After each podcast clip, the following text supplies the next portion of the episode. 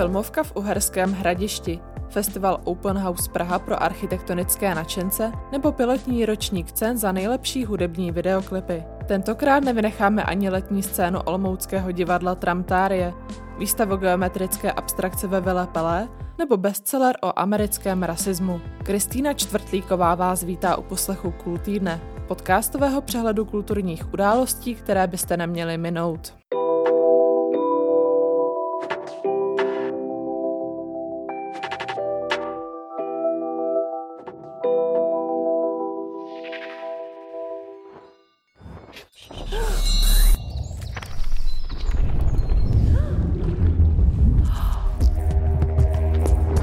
Letní filmová škola je stálicí Uherského hradiště už 640 let. Letošní ročník jedné z největších přehlídek současné i historické kinematografie se v moravském městě odehraje od pátku 6. srpna a nabídne přes 170 snímků.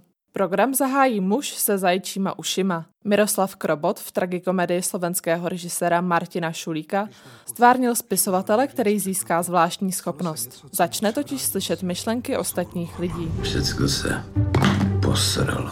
Dobrý večer, tady Bernard. Potřebuju sanitku můj kamarád z polikroprášky. Měli bychom se vzít, než budeš mít břicho. Jožo, nekecaj, však si ešte ženatý. Jak vysvětlíš tomu dítěti, kdo je jeho otec?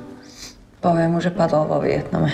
Před premiéry se na festivalu dočká také animované fantazie Myši patří do nebe, dobrodružný loutkový příběh Barevný sen nebo dokument Manželství o komplikovaném vztahu Češky a Pákistánce. Mezi další uváděné tuzemské novinky patří psychedelicky laděné drama Okupace nebo romance Chyby z dílny Jana Prušinovského, jejíž recenze najdete na webu informuj.cz. Olmo Omerzu přiveze krátkou rodinnou anekdotu Poslední den patriarchátu. Pokračuje programová ředitelka festivalu Iva Hejlíčková. Filmová škola se dělí, nebo program filmový se dělí na tři hlavní bloky a to jsou historické nebo archivní filmy, současné filmy a potom československé filmy. Takovou vlajkovou lodí té historické části vždycky bývá retrospektiva nějakého slavného, eh, pozoruhodného filmaře. V letošním roce to bude Akira Kurosawa. My všechny ty filmy máme restaurované.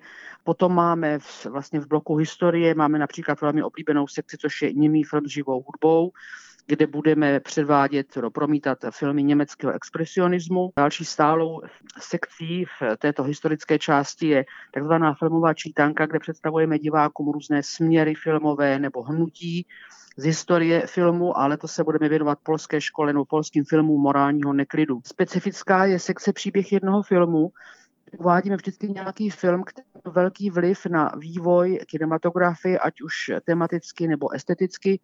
Letos to bude Fantomas z roku 1913, respektive pět filmů, to jsou kratší filmy. My budeme vlastně zkoumat fenomén filmových seriálů.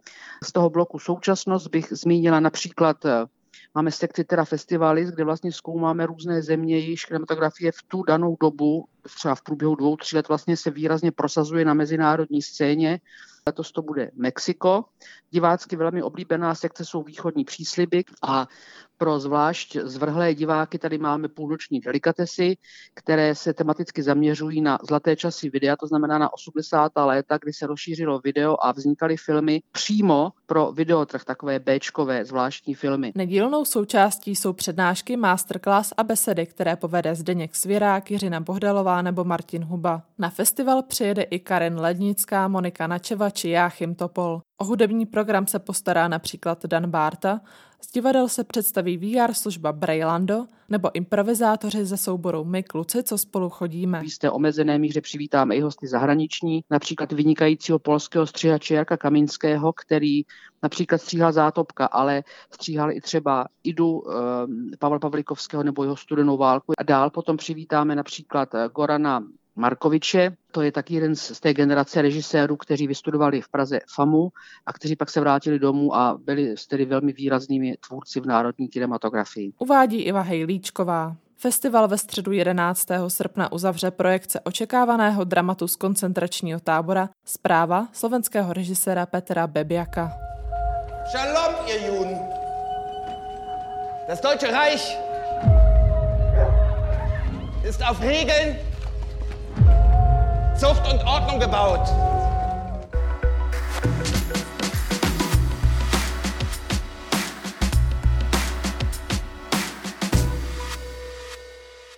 Já su Hanák. Co je víc? Mezmeme a ve jste nic. Olomoucké nejen Shakespeareovské léto. Tak zní název letní scény divadla Tramtárie, které na parkánu Konviktu startuje v neděli 8. srpna. Program v prostorách Uměleckého centra Univerzity Palackého otevře premiéra hry Tři sestry Antona Pavloviče Čechova v podání ruského režiséra Alexandra Minajeva. Ředitelka divadla Tramtárie Petra Němečková slibuje originální pojetí této klasiky. To originální pojetí spočívá v tom, že jsme si vzali aktuální témata eh, z textu a převádíme je na jeviště. První půlka eh, by se zdála, že to bude vlastně klasické divadelní představení v historických kostýmech. Eh, nicméně ve druhé půlce se divák dozví, že se vlastně jedná o příběh olomouckého divadelního souboru, který vyráží hrát do Moskvy něco od Čechova. Tady ty dvě linie se prolínají a myslím si, že vlastně vznikla velmi moderní adaptace uh, dramatu Tři sestry. Až do 22. srpna se publikum může těšit i na další novinky z repertoáru hanácké alternativní scény. Na prázdninovém jevišti uvede třeskutou komedii o holohlavých lidech Hřeben Bruse Willise, adaptaci libertinské klasiky Nebezpečné známosti nebo temné romance na větrné hůrce. Derniera naopak čeká pokračováním pandemické komedie Láska za korunu 2 a u této příležitosti se exkluzivně odehraje i první díl. Je to vlastně inscenace, která reaguje na aktuální dobu a dívá se na tu dobu s takovým laskavým humorem a odstupem. My jsme ji neměli původně na dramaturgickém plánu, ale v loňském roce jsme vlastně měli tu potřebu prostě něco takového stvořit. Stejně jako loni, tak i ta letošní dvojka je inscenace určená pouze pro venkovní hraní, právě tím, že vznikla takhle spontánně a byla naskoušena i ve velmi rychlém čase. Není to inscenace, kterou bychom měli normálně na repertoáru a převáděli ji potom od září do divadla. Říká Petra Němečková. Pět tragédií v jednom nabídne populární tramtarijní titul Kabaret nahatý Shakespeare. A na své se přijdou i nejmenší. Vybírat mohou mezi několika odpoledními pohádkami. Chybět nebude ani žonglérský workshop, slackline nebo malování na obličeji.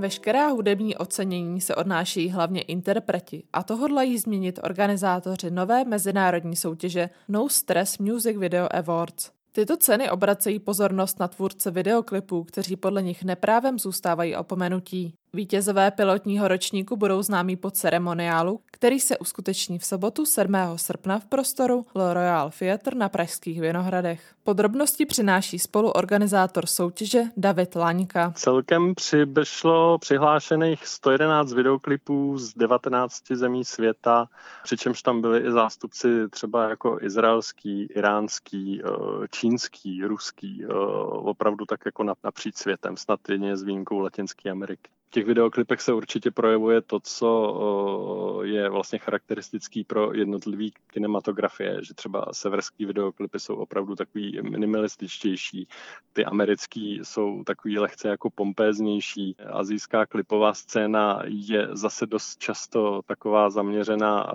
na takový pomalejší tempo toho vyprávění, ale to, co vlastně všechny jako spojuje a pro nás to bylo opravdu nejenom jako příjemný překvapení, ale vlastně i potvrzením toho, že bylo dobře, že jsme ty ceny založili, že opravdu válná většina uh, těch přihlášených videoklipů snesla vlastně srovnání s těma opravdu mainstreamovýma videoklipama. Uzavírá David Laňka. V kategoriích pro nejlepší klip, reži, kreativní přístup, nízkorozpočtové video, překvapení roku a v dalších sekcích bude rozhodovat odborná porota. Oceněné letos vybírá multimediální umělec Milan Zeiss, malíř Jan Gemrod nebo třeba německý filmový kameraman Tim Lange. Když měsíc rozlije světlo své pokraji a hvězdy řeknou, že čas je jít spát, pramínek vlasů ji utrhnu potají Soutěž každoročně uvede vybranou osobnost do síně slávy. Za semaforské videoklipy k hitům jako Pramínek vlasů nebo Tereza porodci vybrali Jiřího Suchého, u něhož oceňují výtvarnou stylizaci, na milimetry přesnou práci kamery a světla nebo hravou režii.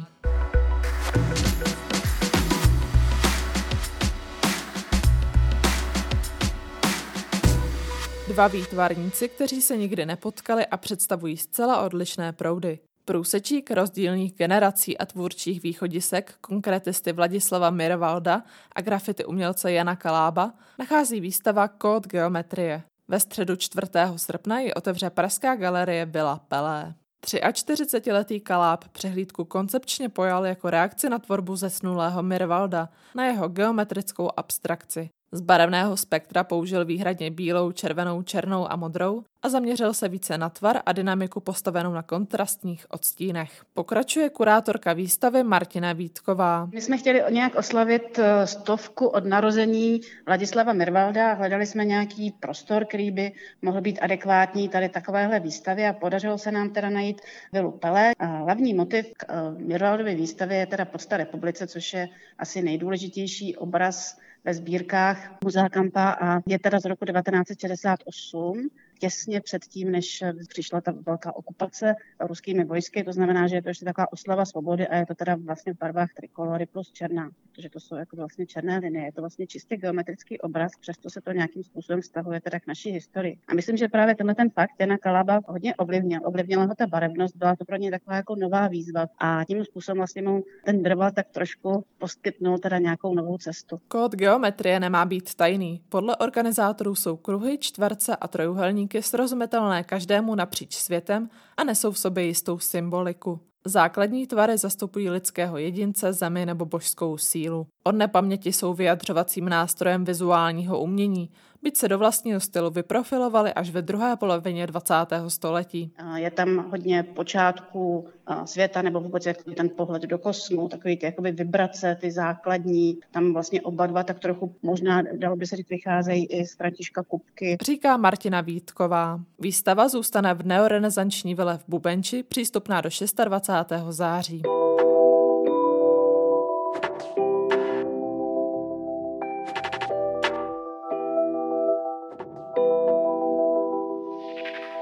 Být 25-letou ženou v New Yorku musí být hypoteticky ideální život. To ale neplatí, pokud jste afroameričankou. Novelistka Kylie Reid popsala zkušenosti s rasismem ve své debitové próze Takový primavěk, s níž se dostala do užšího výběru nominací na loňskou Manbookerovu cenu. Titulní hrdinka Emira se živí jako chůva dvouleté dcery bohaté ženy. S dívenkou jednoho dne vyrazí do supermarketu, kde z neznámého důvodu pojme podezření místní ochranky, že dítě unesla. Nastolená potyčka společenských tříd, rozdílných majetků a ras odkryje dlouho držené tajemství Alex, matky maličké Briar, kterou Emira hlídá.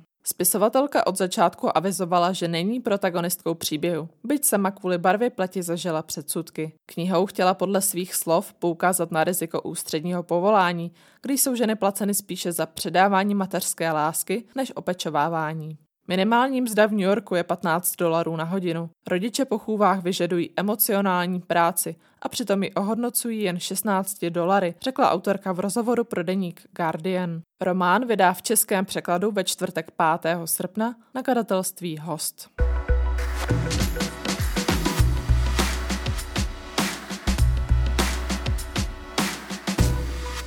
Pokud ještě nemáte plány na víkend a milujete architekturu, neměli byste si nechat ujít festival Open House Praha. 7.